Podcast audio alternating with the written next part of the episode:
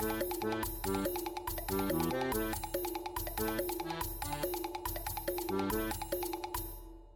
oh back. and welcome back to Dohmance Dawn, where I, Janine, uh, originally the co-host that that says that speaks second, is stealing first.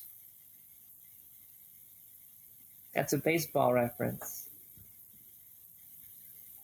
And that today I'm joined by my co-host, who usually takes first, Luke.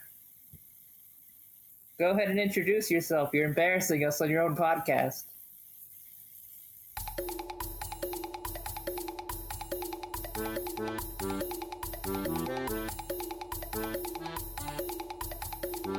I can make this as awkward as I want it to. Because I edit the show, Janine. I edit the show. I can't wait to find out what you do with it then.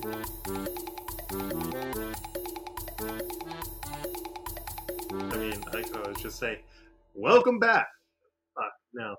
Ahoy there, and welcome back to Dohmance Dawn, the premier One Piece and Simpsons podcast on the internet. If you find another One Piece and Simpsons podcast that is better than us, you probably stole our idea.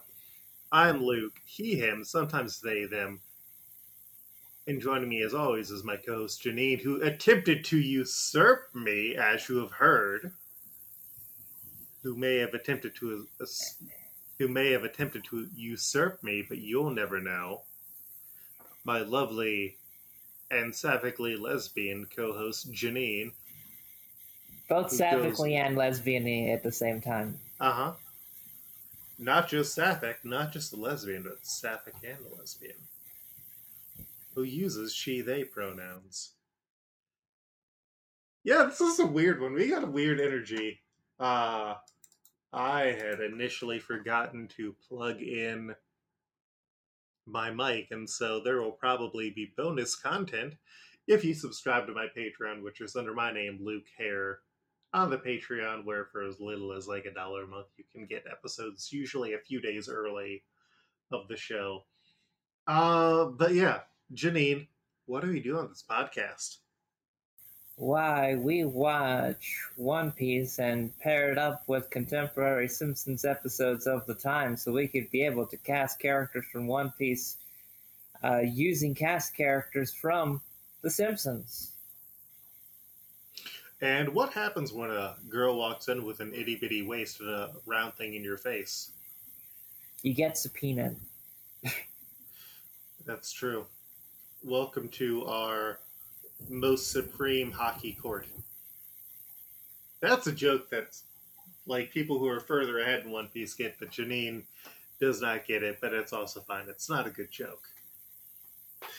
Uh yeah, I can't wait until we get to talk about hockey and then I can have a sound clip. And I guess also I'm excited for us to get to talk about the sport hockey when we get to that filler arc where they're just fighting Canadians. Uh, but yeah, this week we are not covering that long, weird filler arc. Uh, we are covering episodes that initially ran from December 12th, 2004 through January 30th, 2005. And uh, 2004 was an interesting year. 2005 was also an interesting year. Do you have any 2004 memories? Whoa, I'm still in high school at this point, but I'm further into it. I think at this point, I have a girlfriend that I am cheating on a lot, and grades that I'm letting slipping because I'm quickly becoming disillusioned with the state of the world that I'm going to grow into an adult into, and know that I'll never be able to get into college because my parents, even if they had the money, refused to pay for it. For me, this would be the year that I would go off to Germany with my family, if I am looking at things correctly. Germany and Prague to meet my dad's side of the family. And uh, that was when I read Les Miserables uh, unabridged and fell in love with that book because I think it is a beautiful book. We What? had vastly different growing up experiences. Oh, I was also incredibly depressed because I was not comfortable expressing my emotions as a teen, and 2005 probably would have been when I started regularly making comics and uh, started doing theater crew. Is that closer to us both? Mm,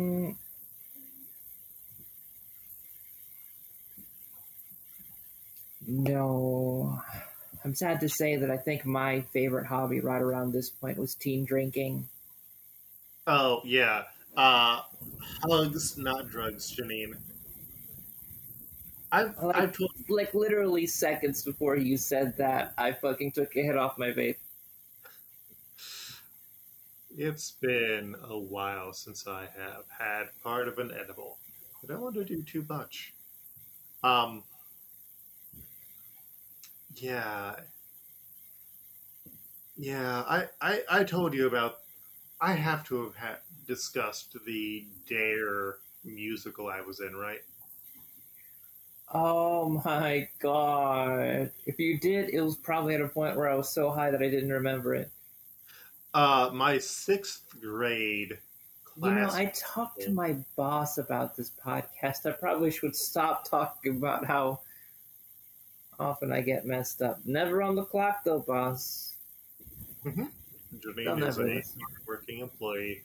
Yeah, it's not going to be like the time when my uh, manager, who worked to get the manager that I actively liked fired in a multi-part coup, uh, called me into a meeting and was like, "Luke, why don't you talk to me the way that you talk on the podcast that you do? I don't think you know how to communicate." And it's like, Oh, wow. Yeah, I I just started crying then. It was great. Um, but yeah, sixth grade, I was in a musical where we combined the ineffective anti-drug message of Dare with the musical stylings of Stomp. No. Yes. Uh, so it was a bunch of sixth graders with the uh, musical acumen of sixth graders at percussion instruments doing a stomp inspired show that our music teacher wrote called Stomp Out Drugs. Oh my god. The name is so perfect. I hate it and I love it. Janine, D, I won't do drugs. A won't have an attitude. R, I will respect myself. And E, I will educate you. I will dare. Um, yeah, my class got to bring in garbage cans, and I had a big one that, uh, when I hit on it, rust would come off on my hands. And uh, during one of our practices, a kid stabbed himself in the foot with a pencil to get out of it, got sent to the hospital, and sent the teacher home for the day because she got very upset about a kid disliking the musical enough that uh, he would stab himself in the foot with a pencil. Wow.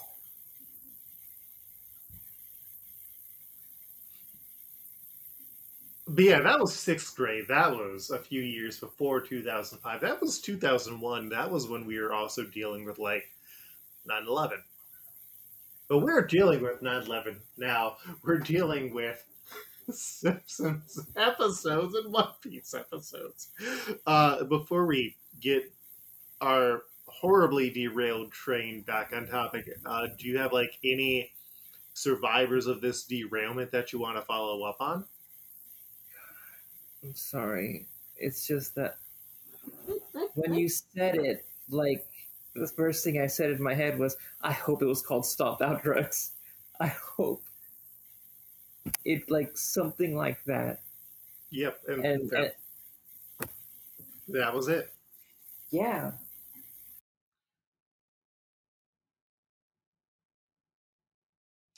Uh, yeah. Yeah, One I Piece. One Piece. That's the name of the treasure in the Grand Line.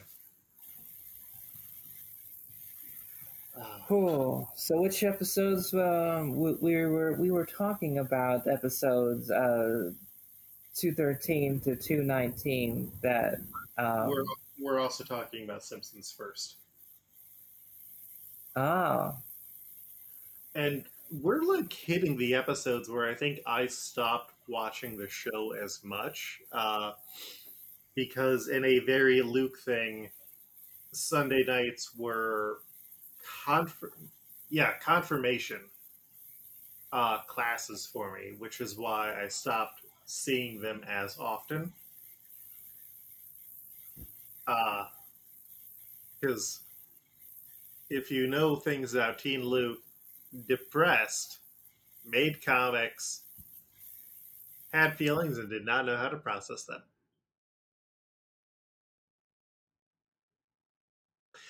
Uh, but yeah, the first one of these was Fat Man and Little Boy, which was like one that I think I remember seeing clips, like bits of the end of it, but like Simpsons had kind of, for whatever reason, I think because I was in confirmation, was something that I saw less when it initially aired. It's a weird one because Bart starts uh, Bart starts designing T-shirts and makes money, and so home and so Homer starts living off of Bart, quits his job, but because he needs structure, he ends up helping Lisa with her science project where he builds a nuclear reactor.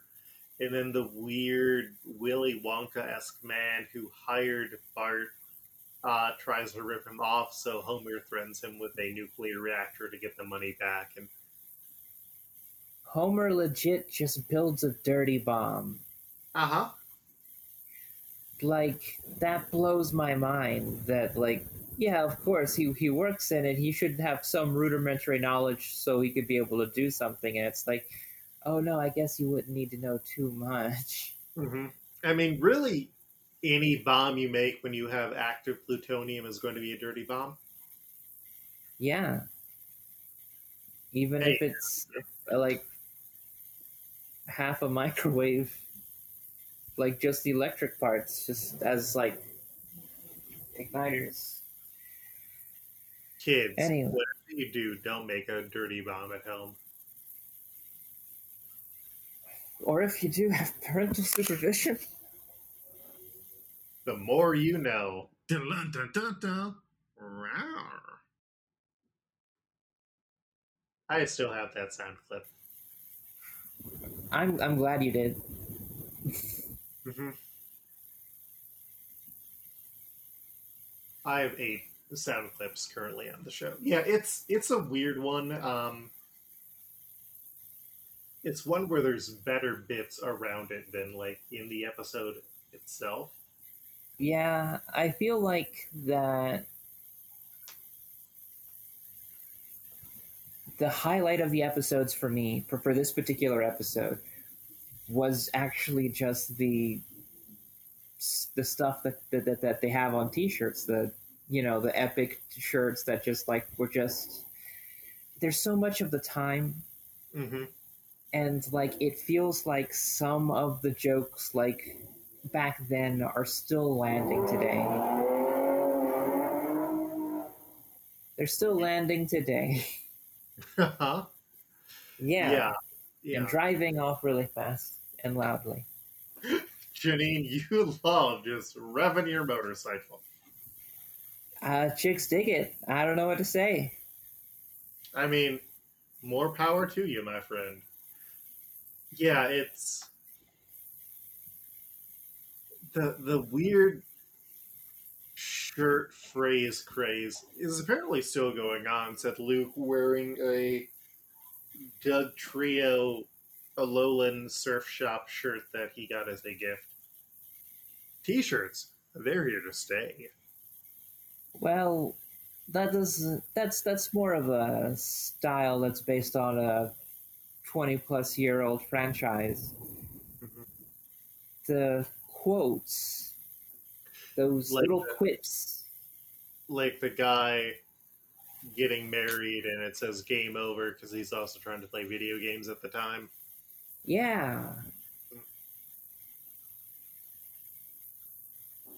When I think back to the early 2000s, like that's the kind of shirt that I see. So like just to have that like just a perfect time capsule. It's the weirdest fucking thing to have nostalgia for, but I got it, baby. I don't know what to tell you. You're You- here, I'm here. Now you're thinking of one that you saw in high school that would look ironically stupid and maybe you could get away with it.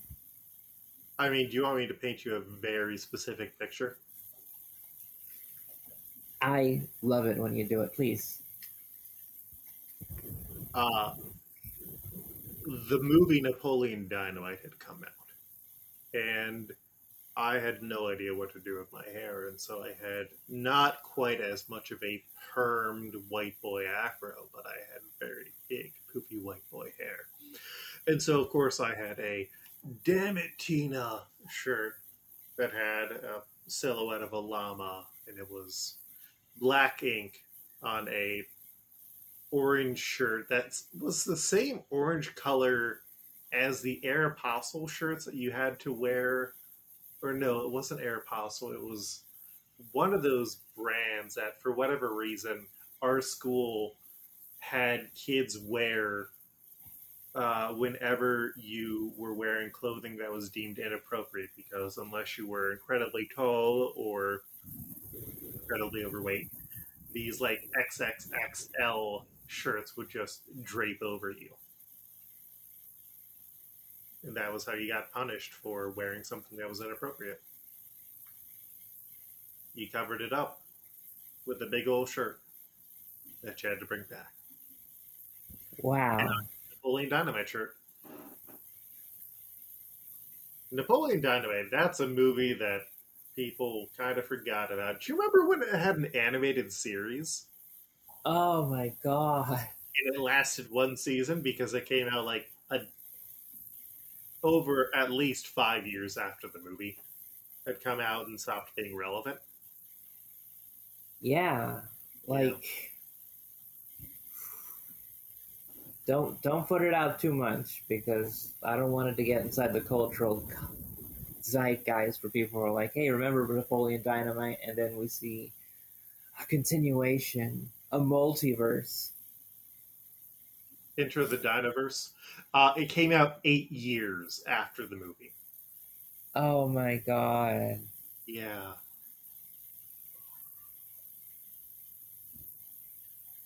Yeah.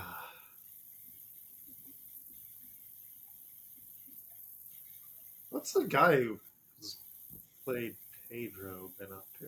Oh, he's oh, he was in Lightyear. That was a disappointing movie. Uh, anyways, That he was present. Mm-hmm. I mean, he was also in uh, a bunch of other shows. Like he's had a steady career. He was in Gamer. He was in Crank High Voltage. And Crank. Janine, he was in both Crank movies. That's good for him. Uh, the next Simpsons episode was uh, Midnight RX. We're at a company outing. Burn, Burns cuts the healthcare plan, leading to more companies cutting off their healthcare plans in Springfield. So Grandpa and Homer decide to get drugs from Canada, and they start doing uh, smuggling runs. Uh, Apu and Ned need drugs and join in, but they get caught and banned from Canada. But when Smithers almost dies from his lack of drugs, Burns flies them all across the Canadian border, and even though they get caught when they crash land back in Springfield, they get to go free because they helped people. And Burns saves Smithers and then removes uh, and then returns the benefits to everyone, but also turns all the other employees into uh, like part-time empl- or contract employees. That way, he doesn't need to give them healthcare benefits. It's a rough one. there are some bits in it that genuinely did make me laugh, like um, Canadian Flanders. Oh yeah, I, I think there's like a lot of good bits in it. It's just kind of like, oh, we're still dealing with this crap. Uh, like yeah, 19 years later. It does uh, have a very rough spot with the joke with the Apu. Mm-hmm. Where Apu accidentally burns his mouth with hot coffee and they think that he's a terrorist. Yeah, it's not great. It's not great. I, I, I'm looking here. I'm getting the facts in. It says uh, it's not great. Your insurance rate. Why not refinance your insurance? That's not how insurance works. Why do I even have a fax machine? Yeah, it's it's not great. Uh, and then the last one, which yeah, I think is probably the strongest one of them is Mommy Dearest, where Moe fails a health inspection, so Homer remortgages the house that they had just paid off to uh, fix up Moe's bar. Marge finds out and decides to make sure that Moe can actually pay them back and helps him to revamp the bar. They turn it into a British pub. Moe and Marge start to get closer, and Homer worries about their relationship when they head to Aruba for a convention. Homer works to stop them. Moe confesses his feelings to Marge, and she turns him down. And Homer had kind of accepted that if Moe was going to be a better partner Marge wants to be with him, he kind of just has to accept that. But she doesn't, and I, you know, I think this one works overall. We also get the DreamWorks uh, cards game, which seems more of like a Pixar joke, but I don't think they could call it Pixar because of Brad Bird. I don't know if that was was that in the picture when it aired because they uh, had taken shots before. I I think so. I I feel like 2004. Uh,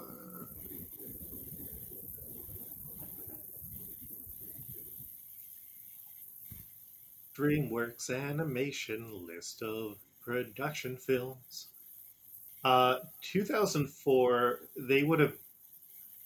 Yeah, shit. They would have only done Shrek and South Park. I I wonder if they maybe redubbed that.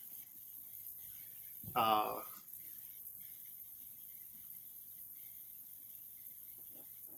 oh, spooky because they have had to uh, do edits on shows because of uh, reactions. Like there was one where they uh, the Super Bowl episode where Homer and the gang go to the Super Bowl, but they can't actually get in. There's a joke about the Catholic Church making some changes, and then they just had to change it to the church. We've made some changes.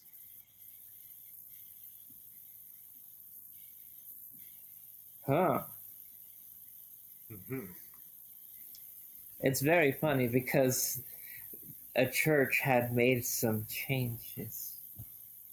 Anyway, this episode, um, Marge is really cool. Expand on that, and apparently it was always DreamWorks, which is still wild considering that we hadn't really gotten DreamWorks. We didn't even have the DreamWorks smile that much at this point. Mm. Okay, there had also been ants. I forgot about ants. We should all forget about ants. Oh, current like I am actively right now, like repressing that memory. Um, but Marge in this episode, um, Mommy Dearest, I I think that like taking the initiative to make Moe accountable for the money lent was like a really strong move on her part. Like it actively moved the story ahead and like pushed things like narratively to like actively get done. Like mm-hmm. it could have been a boring story, like if she hadn't been so, you know, forward pressing. Mm-hmm. She like had agency and uh, like she did a good job of uh, is Charlie Kaufman still alive? Yeah. Okay, I, I mixed him up with someone else. Um,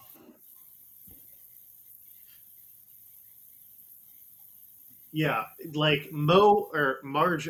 Marge has a lot of agency in here. She takes an active step to like guide the like all of her actions are like responsible and respectful of her character.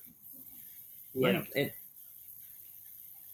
even Homer's like response in realizing that he's not a great husband, that he's not good for Marge, and he could be better. hmm He takes that initiative to, you know, try to take himself out of the situation so Mhm. that Marge gets what's good for her. Like, if you put this episode after the other Homer Marge episode from what was it last season, hmm where Homer sets her up to take the fall for a hmm DUI, um, that like it just feels like tonally like different and like such a shorter amount of time. So I'll, it's not that I'll I'll forgive them for that past episode for that really not good for Marge ending that they had. It's just much more of like let's see more of this. Yeah, I think that's very. I just I just saw Barbie and I'm like full of girl power. I might not care about this as much as, as I sound like I do. I'm just kind of like affected in the moment. If y'all know what I mean. and I'm just Ken. Yeah, no. Uh, if if you feel comfortable going to the movies, go see Barbie. It is a beautifully uh, made film, and I really enjoyed it. I rented out a theater to see it with a bunch of friends. That way, we can still mask. Uh, Janine, it's it's time for Luke got distracted and has trivia. Are you ready for the question? oh, sure. I answered tentatively. Do you know what DreamWorks animated film has the lowest Rotten Tomatoes score?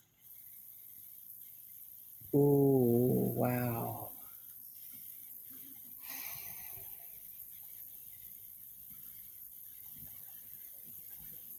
Shrek goes forth. You mean Shrek Forever After? Yeah, that one. Uh, no, that is not even the lowest Shrek movie. What? What? Uh huh. Uh, do you want to take a second swing? Oh my god. Okay. See, the thing is, like, I'm also thinking, like, it's. I'm trying not to say answers that might be like other studios because I'm like, I mean, I won't count those if you guess the wrong studio. because the Emoji Movie was Illumination, right? Uh, yeah, that was not. Yeah, I'm pretty sure that was Illumination. Now that I said it out loud. Ooh. Ah.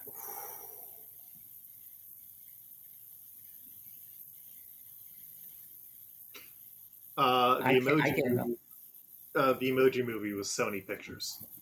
Ah, there we go. See, I forgot about them because they don't exist anymore. Sony Pictures? No, no, that's that was was it? Yes, that was 20th Century Fox animation. Sorry. I've watched too many animated films for somebody who um, doesn't watch anything else. Literally watch two animated series for one podcast. Um, see, if I pull up a list, I'm going to find it automatically. So let's just go ahead and break through the ice and give it to me straight. Shark Tale. No. 36% on Rotten Tomatoes. Shark Tale? Shark Tale. I like Shark Tale. I mean, when was the last time you watched Shark Tale? Well, I, it's I wouldn't rewatch Shark Tale, but from when I did see it on HBO, Family, I liked it. Is it because of the fish? Were you attracted to the fish, Janine? No, it's purely Jack Black's performance. Plays the perfect gay shark. Uh, the the second lowest one is Shrek the Third, with forty one percent. Because Shrek the Third is the one that people don't remember at all. Probably, yeah. Because the first Shrek, everyone knows the first Shrek. He has to save Fiona uh, and bring her back to Farquaad, but they fall in love. The second Shrek is he meets Fiona's family, and the fairy godmother uh, tries to set Fiona up with her hus- er, with her son. The third one is the one where they have to find King Arthur to become the king instead, and all the villains want to take over and have happy endings. The fourth one is the time travel one, where Shrek wishes that he never fucked his wife, amongst other things.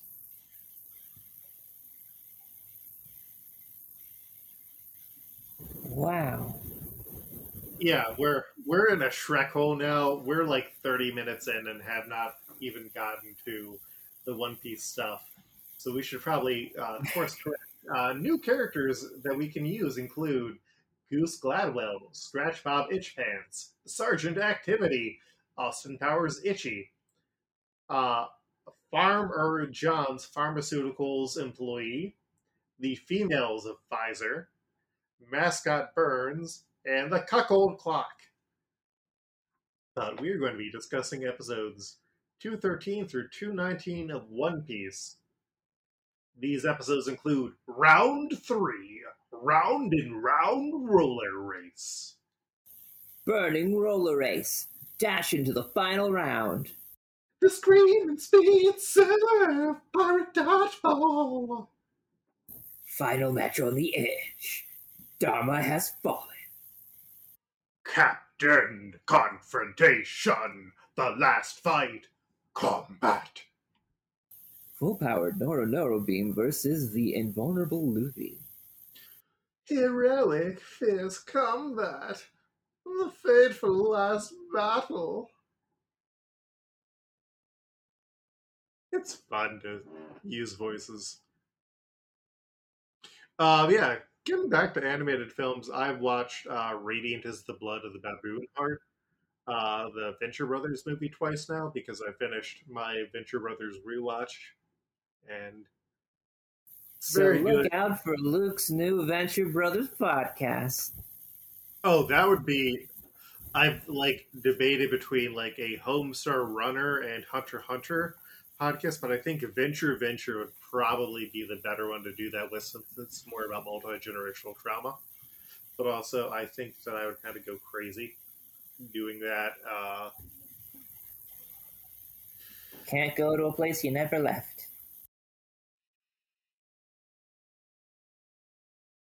One Piece. Huh? Who? This well-mannered snake? oh my god.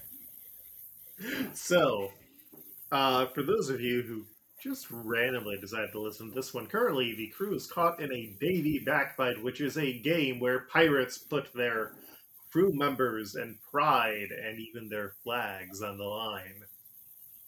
Uh, right now, uh, Luffy, uh, captain of the Straw Hat crew, is going up against Foxy, the captain of the Foxy Pirates and they're in their second of three rounds. Uh, they have lost Chopper their first round, regained Shelly in their second round, even though there was never really a, a claim to Shelly, and now are entering the third round, where Luffy, Nami, Usopp, and Robin are entering into a roller derby game. Run roller around. With on the Foxy Pirate team, Portia, Chiki Cheetah, who is a cheetah man, Mashikaku, who is big and slow, Girarin, a fishman with arm blades, and Jubei, a squid man, are on the other side uh, because they are still down a team member, even though it doesn't necessarily make as much sense at this point. Uh, Sanji organizes the team, and Luffy volunteers to play in two rounds the first and the fifth round. And the goal of the game is to make as many laps as possible, and if anyone leaves the ring or goes in reverse, they get disqualified. Janine, I'm going to make an assumption here. Okay. Is this how roller derby actually works? I don't fucking know, dog. Okay, I, I made an assumption, and it obviously was incorrect. Uh, I mean, like, I get it. I do kind of look like the type that would know. Or like would be interested in women who are in roller derby. Oh my god. Sorry, I just had an epiphany that you gave me that you thought I already had, but now I'm like, You mean this is where I can find muscular women who can beat me up? yeah. Oh, hey, One Piece, that's the name of the treasure. Dun, dun, dun, dun. You son of a bitch. Where, where did you leave off? Get back to, get back to reading the. oh, made Janine more gay. See, that's what good friends do. They help to support each other and amplify each other's abilities. So, in round one, Luffy is set to play against Portia, and everyone finds out that Luffy actually does not know how to skate. He just volunteered. And initially, Portia is winning, but Robin and Nami work to roll Luffy around the field until Foxy's defenders disqualify Luffy by sending him out of the ring. The second round is Nami versus Mashikaku. Nami outraces the giant, but then Portia hypnotizes the Straw Hats, and so Nami loses that round. That's that's a really bullshit one. It's like, uh, how? Like she essentially did what Foxy would have done, but it's not Foxy doing it. Yeah. I didn't Oh. enjoy it. I just felt like just one more thing to add to a character who already has enough cool things going on for them. I mean, attractive lady in a jumpsuit with a bikini top. Yeah, that's a powerful look. It's the Sid from whatever that Final Fantasy game is, where you're a bunch of guys driving in a car and eating ramen.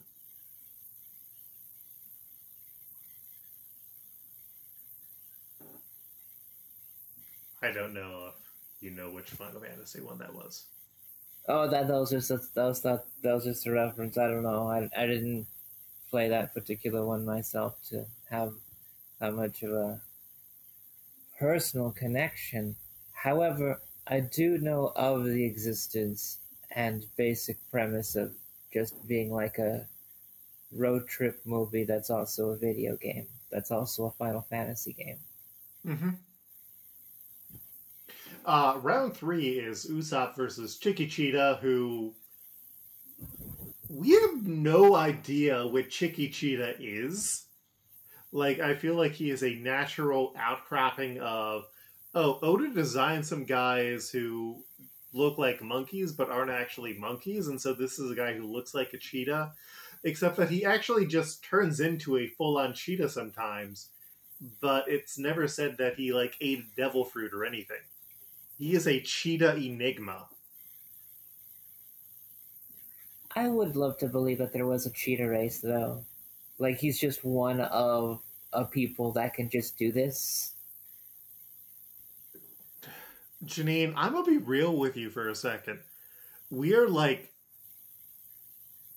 600 episodes away from getting to the.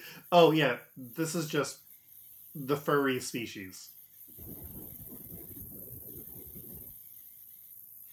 And like, if there was any hint that they existed at this point, that would be great. Like, if they said, "Oh yeah, that's what Chiquitita is," that'd be great. But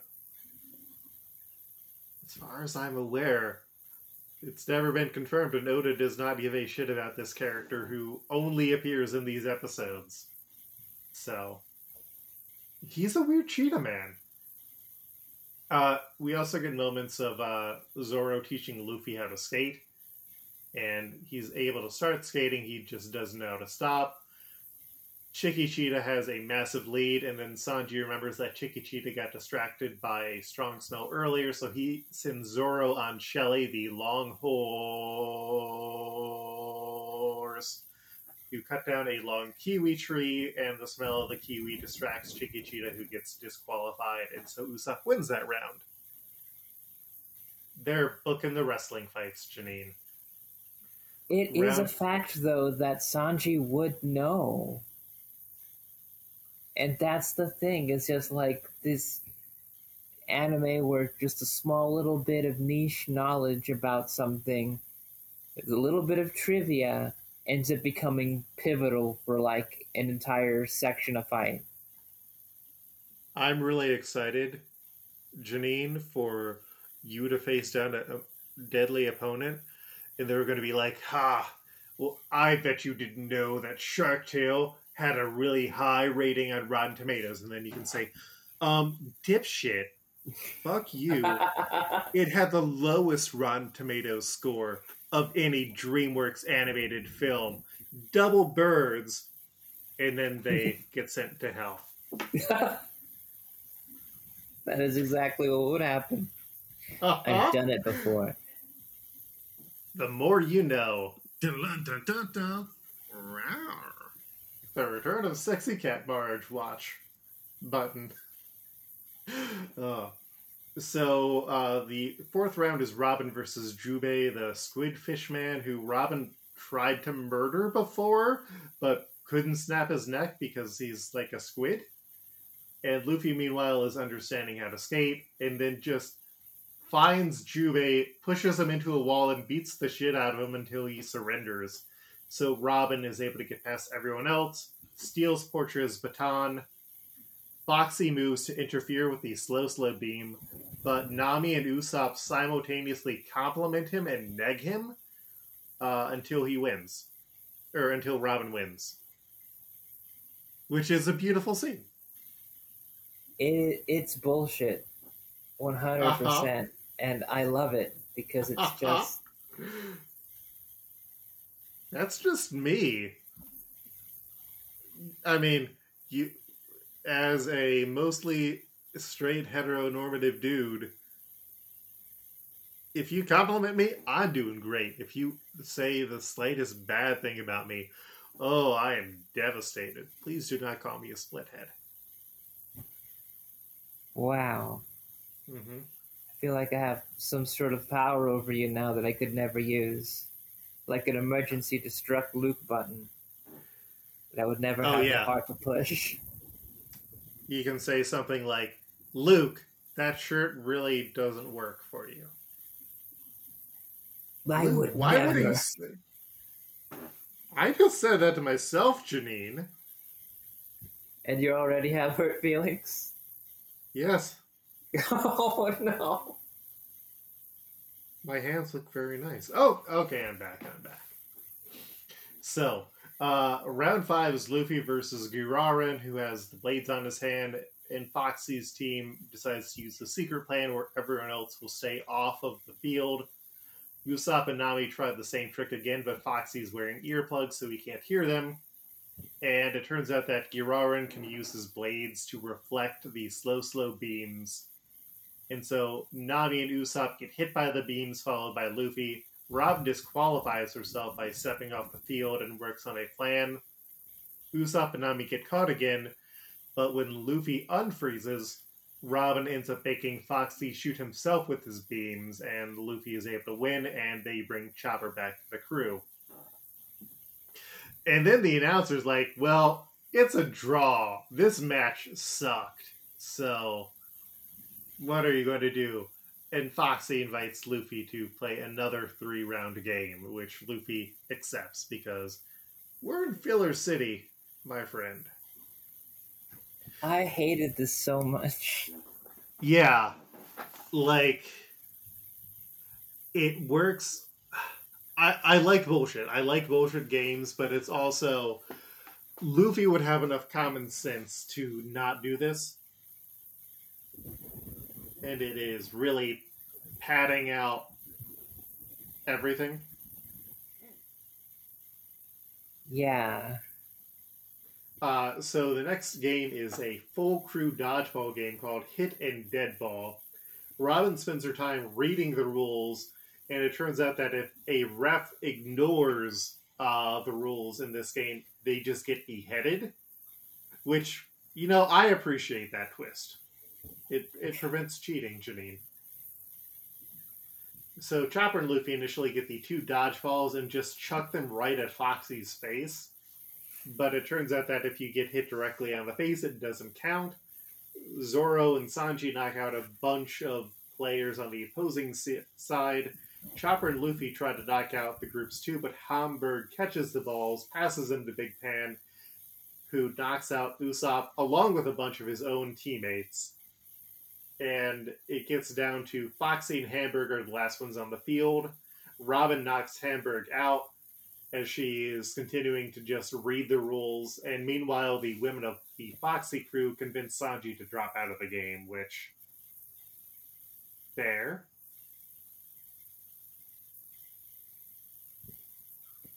It would work on me. Yeah. Not me, though. I'm married. Happily. Uh, and that is when Foxy brings in his mega robot, the Mr. Acu Cannon, which is specifically allowed in the rules, which I love. I love that it's just like, oh, no, this bullshit robot is written specifically to be allowed in the rules. And so Zoro cuts a ball in half when it gets shot at him, but he gets knocked out, which leaves Chopper and Luffy. Chopper takes a ball to protect Luffy, but gets knocked out of a ring, leaving Luffy with one ball against Foxy with one ball. And I do kind of love that the entire crew is just very upset over Chopper's sacrifice. Because, you know, Chopper's doing his best. He's just a sweet little babe. Uh, Foxy reveals the secret plan where the rest of the crew are going to throw fake balls at Luffy to confuse him.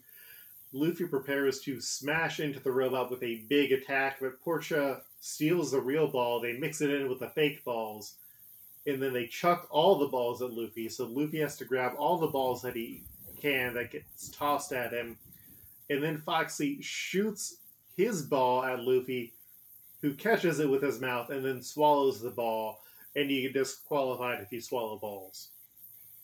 And so Luffy loses. And the Straw Hats lose. And Foxy, who is paying attention, is like, okay, we're going to steal Nico Robin because she is a danger to the team. Honestly, that's a that's a fair thing to put to to, to, to pull. Like, Well, and it, it's also going to lead to a weird theme that we're going to see where it's, oh, Robin really doesn't have a lot of, uh, like, attachment to the team in some ways, or she isn't really as much of a crew member as others are. She is kind of along for the ride. ah, Like, she does not put up the protest uh, that uh, Chopper does when he initially gets claimed. I figured it's also because she could just leave. Yeah, she would murder everybody without a problem. Yeah, like I just figure it would just be like half a day going out to see like when they feel completely safe that everything is fine. She would just uh, murder who she had to, take a boat with whatever she needed, and just leave. Mm-hmm.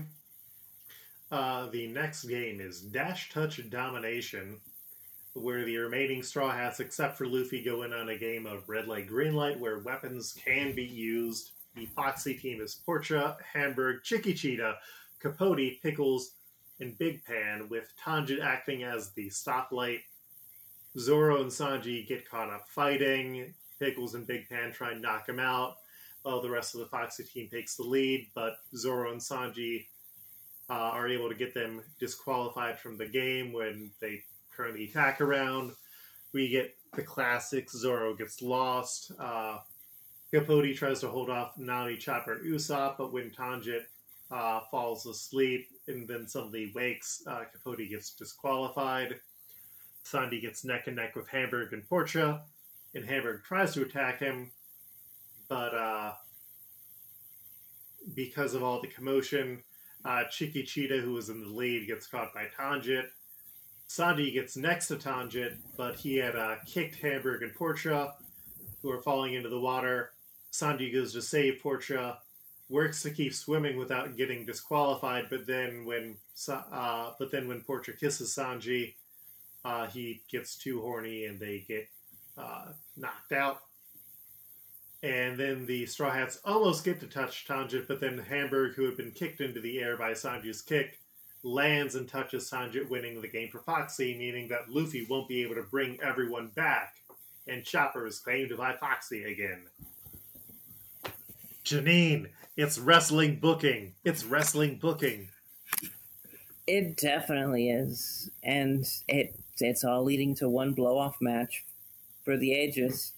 hmm Uh, so Foxy promises that this second round of games is going to be the last one because they're so tired. And so Nami convinces Luffy to bet the entire crew because they won't sail without Robin and Chopper. And Fox is like, all right, we're going to increase it to 500 crew members. And uh, you don't have 500 crew members, so we're going to get your descendants until you've had 500 people join our crew. And we get Sanji being horny for hypothetical children Hmm. that he could have if he had sex with someone besides Zoro. Uh, so the final match is Luffy versus Foxy in a boxing match across the entire Sexy Foxy ship. Luffy comes out with an afro to give him power, and then immediately gets hit with the slow, slow beam, and Foxy starts working over Luffy. When Luffy recovers, Foxy just runs off to set up a series of traps that take Luffy by surprise as the fight expands across the ship, and Luffy is barely making his way through by insulting Foxy. Uh, Foxy ends up bringing Luffy into the ship, which ends up backfiring because Luffy is just destroying it.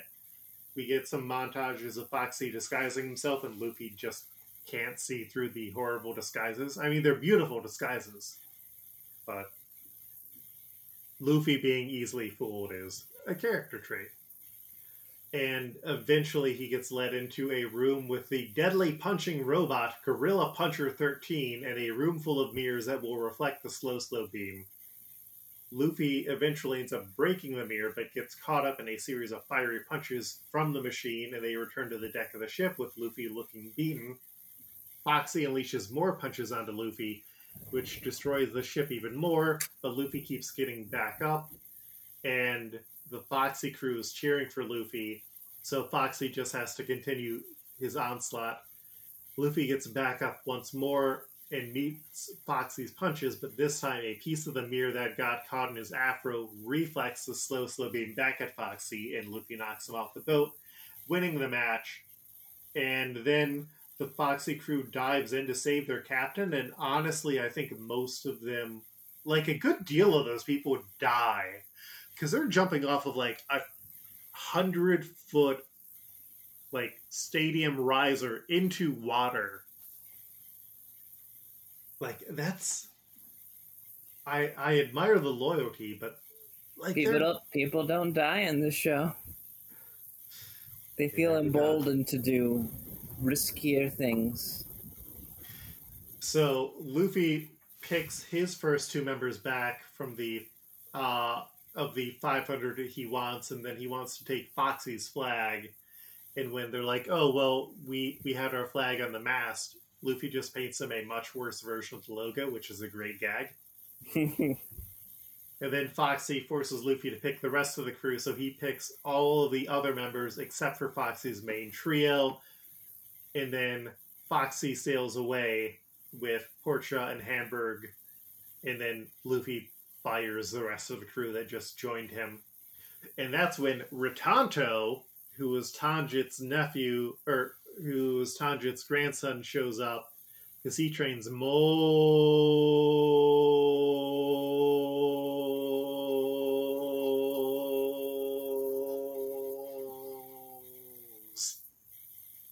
And he is able to bring his grandpa back to the other nomads, and the crew plans to go and find a shipwright to help fix the Going Merry. And uh, yeah, so initially, uh, it ends with Chopper being uh, taken. They win Chopper back, and then Luffy wins the uh, flag of the Foxy pirate ship, and that's the last we see of Foxy in the manga. And instead, they expanded it because you know what people love, Janine, What do they love? the sexy fox, Foxy. I I somehow doubt that. I like Foxy. I who I understand why Foxy is important for the business. And I have no problems working with Foxy in the future. I just think that personally, hmm in my locker room, I think that a person like Foxy is too divisive and probably should get a separate show on Saturday nights just to kind of like Actually, be sexy. Uh, I'm, I, I think that boat has sailed. I mean, Foxy is a guy who's probably going to shoot himself in the dick. Oh man, that'd be so hilarious. Uh-huh. Because yeah. he'll, he'll he'll pretend that he that it was on purpose. hmm He'll first collapse on the ground, wheeling in pain, and then he'll just jump back up as blood just spreads across his crotch. so we have seven characters to match. Uh, I decided to include the referee because I feel like he's enough of a character, even though he doesn't get an official name, and the One Piece wiki does not give him a page. He does have enough lines to like qualify in my eyes. Mm-hmm.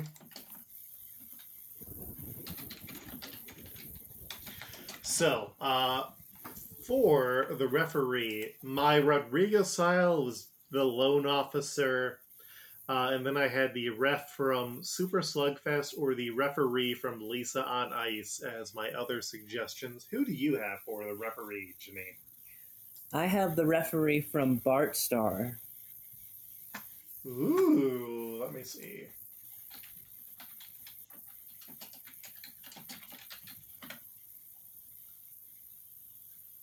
That's uh Mhm. His hair color changes colors.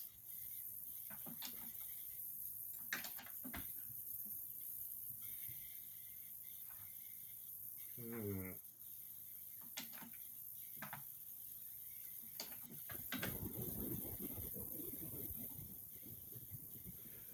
I like the referee from Lisa on Ice more because we see him both with a whistle and he has a hat with a strap on it.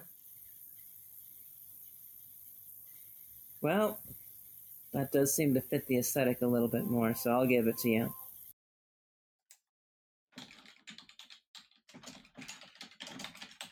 I didn't think that I would have a strong opinion on that. Uh, up next, we have Mashikaku, who is a big wall of a man. Who do you have for Mashikaku, who is a big wall of a man? I have um I guess there's only one way to say it, but obese Bart. Oh, who King wants? Size. wa- who washes himself with a rag on a stick? Yes, yes, the very one from the episode King Sized Homer. Uh huh. And that was your only suggestion for Mashikaku? I felt it was a pretty strong one. So I have two suggestions. My Rodrigo style is the Eight of Clubs. Uh, he gets to kind of go up against the Jack Nicholson Jack of Clubs uh, in the DreamWorks Cards movie.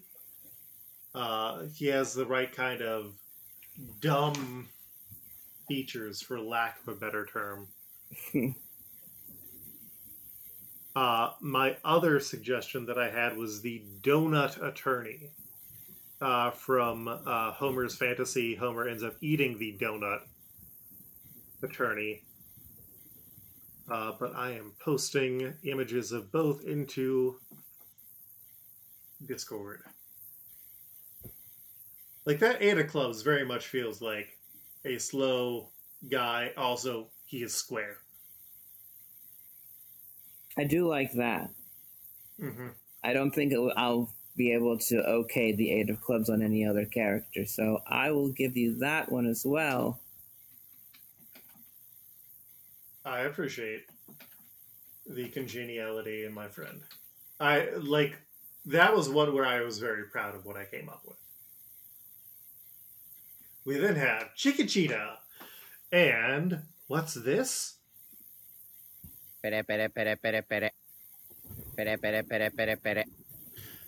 Uh, we got in a fan suggestion from King Atticus, who suggested Cheetah Lou from the island of Dr. Hibbert.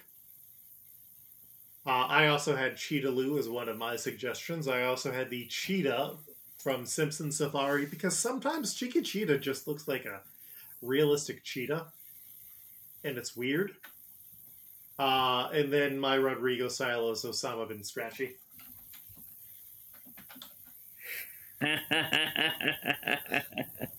Who do you have, Janine?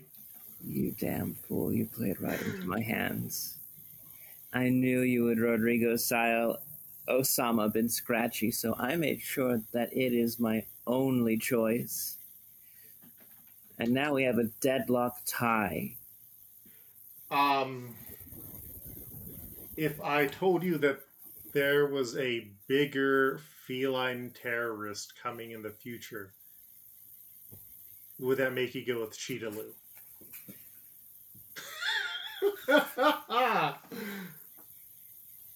Interesting. I love this. I had already cons- I, I I I might I might have definitely jumped on that, but you see, Luke, I'd already conceded two characters to you, and I really feel like I need to get one on the board. Janine, you know what the problem is? What's I that? also get one on the board this way.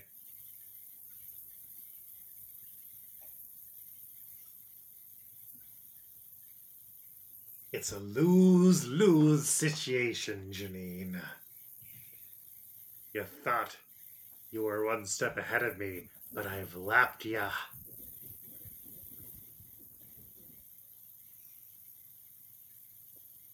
But if I concede, then you still get Yeah. one, and I get nothing. So the incentive still stands. But, but, King Atticus gets a point on the board.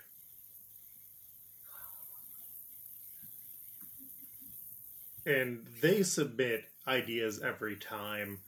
Cheetah Lou is a, a literal anthropomorphic cheetah man.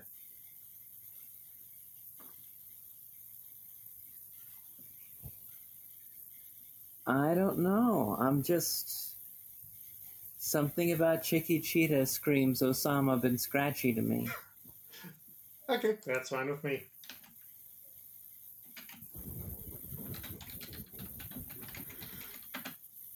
Sorry, Atticus. I tried to argue for you. Uh, up next, we have Jubei, the Squid Man. Who do you have for Jubei, the Squid Man? I have Serak, the preparer.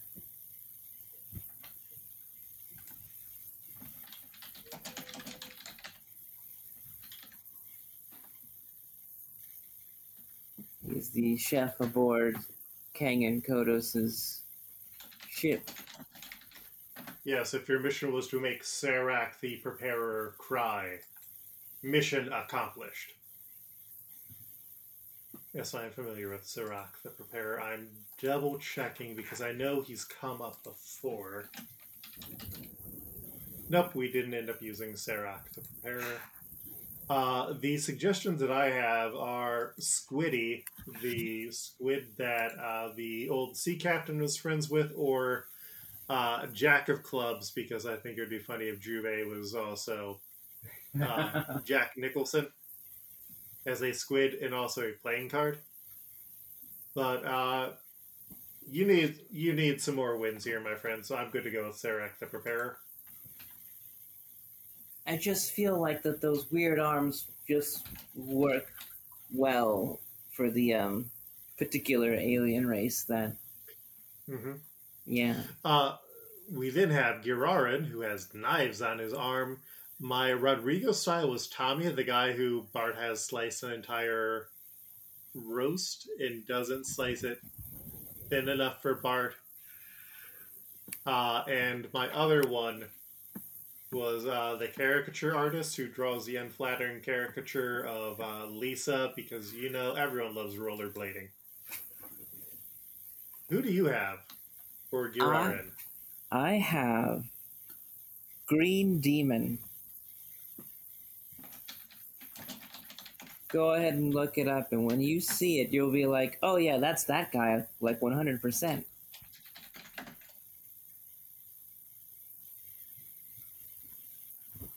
Toe to tip. You got it. Yeah, I'm good with Green Demon. Hell yeah! Two in a row, two in a row. Both going to the very good show. Uh, we then have Roka Roshi, who is the old judge. And uh, who do you have for Roka Roshi? I have a character we ran into not too long ago. It is Stuart from All's Fair in Oven War. Interesting. Is that your only suggestion? It is.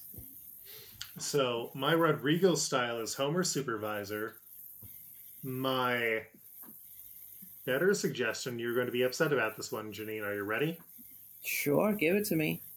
The Springfield law clerk who finds out that Springfield never repealed prohibition and then, oh, they did repeal prohibition. Well, that does feel as frustrating as some of the moments inside of this. I feel like it succeeds in not only the uh, the, The violence of of the the character, but like of yeah, Yeah. Ha ha! That was one where I came in and was ready with what I had. Uh, up last, we have Gina. And my Rodrigo style was Wingwalker Agnes. Because, you know, she can get around. Uh, and then I decided to just throw a name from our celebrity pile into this uh, Carmen Electra. Gina really has no role. She is a carpenter who Sanji probably would have loved to have gotten. Uh, the anime also cuts out the two people who are in the actual exhibition match uh, on top of the Foxy ship before Luffy and Foxy's fight for whatever reason. Uh, but yeah, Winged Walker Agnes and Carmen Electra are my suggestions for Gina. Who do you have for Gina? I have Lisa Bella from Tango de la Muerte. Oh, you mean the nerdy, bookish woman who, when she has her glasses taken off and is swung through a dance, she turns out to be a beautiful dancer, and Lisa relates to her, and that's how Lisa ends up taking tap dance? Tappa, tappa, tappa?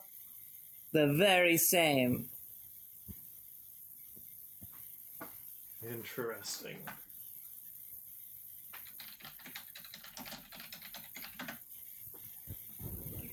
I had to find the sexiest character that I could think of for this hot lady. and despite having the voice of a young child, that sounds kind of like weird. Like let's let's be honest, the voice of an old woman who sounds like a young child that sounds like a hot woman.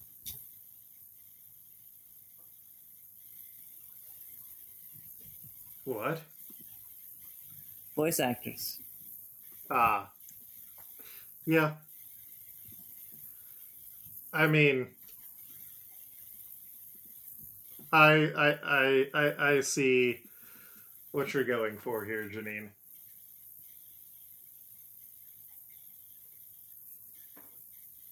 Oh yeah, you see it. Yes. Said Luke posting in one of the first results on IMDb, which is just her Tig Old Ladies. The, The very safe. Out. Mhm. oh my god, I'm gay.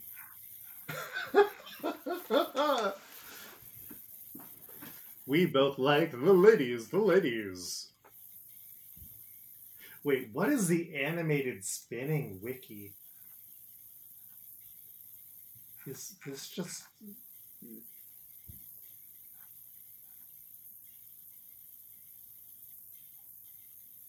Okay, it's just a wiki that collects like people who are spinning in animation. That is a fetish I am not prepared to get into right now. Yeah, there's a specific page that is these are spins that are not allowed. Oh my god. That it's just so perfect that they're particular about what kind of spins too. Oh, it's also perfect that they don't allow fan art on the site. If you want to submit fan art, you can send it to their DeviantArt page. Wow. Of course it, it of course it'll be on DeviantArt. oh. Oh, Foxy, what have you done to us? We went places. We we stomped out drugs. Okay.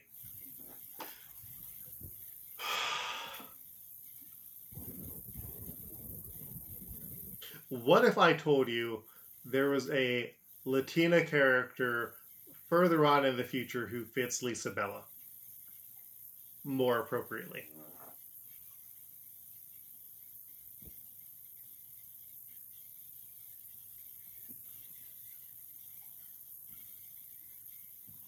The spicy Latin lover trope is so strong that I don't feel like I have any doubt that there wouldn't be another one in the future. Yeah, no, they they go to Spain at they go to One Piece Spain at a point. Hmm. Yeah, we'll probably hit all of Tango de la Muerte then. Mm-hmm.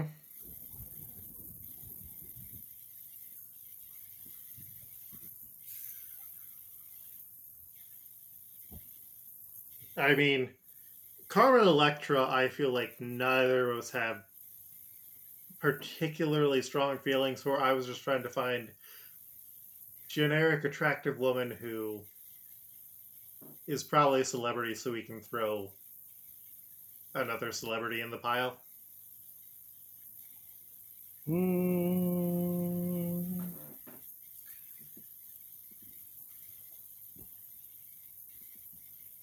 I don't have enough of an attachment with to Carmen Electra to really Uter pile her. Ugh.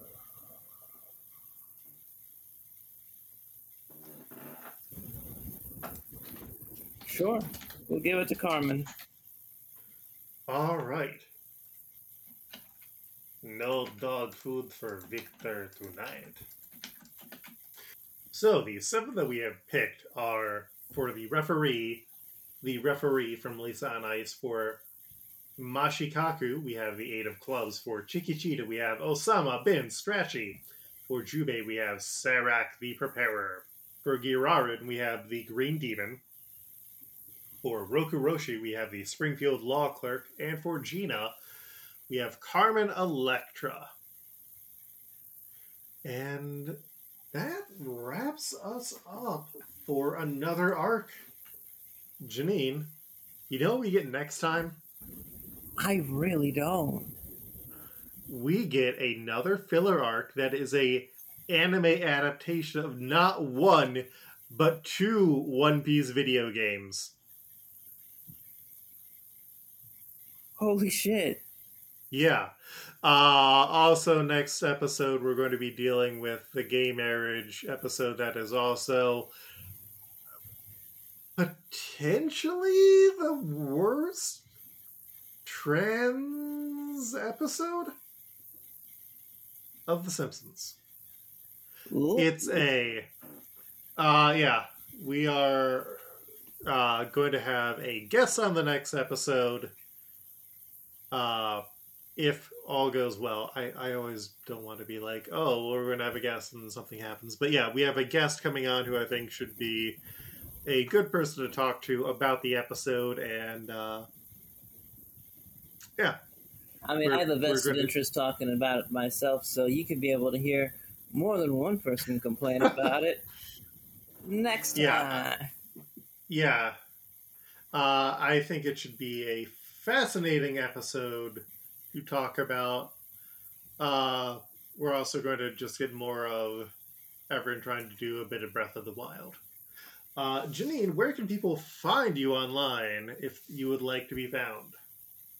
Well, while it's still there, you can find me on X at Janine Juliet. I am also on Blue Sky. That is Janine Juliet. dot BSKY. You know the thing. You're at the standard blue sky. Yes, I haven't gone into any other flavors of Blue Sky. hmm Abby asked me what those other flavors were like, and I was like, I don't know.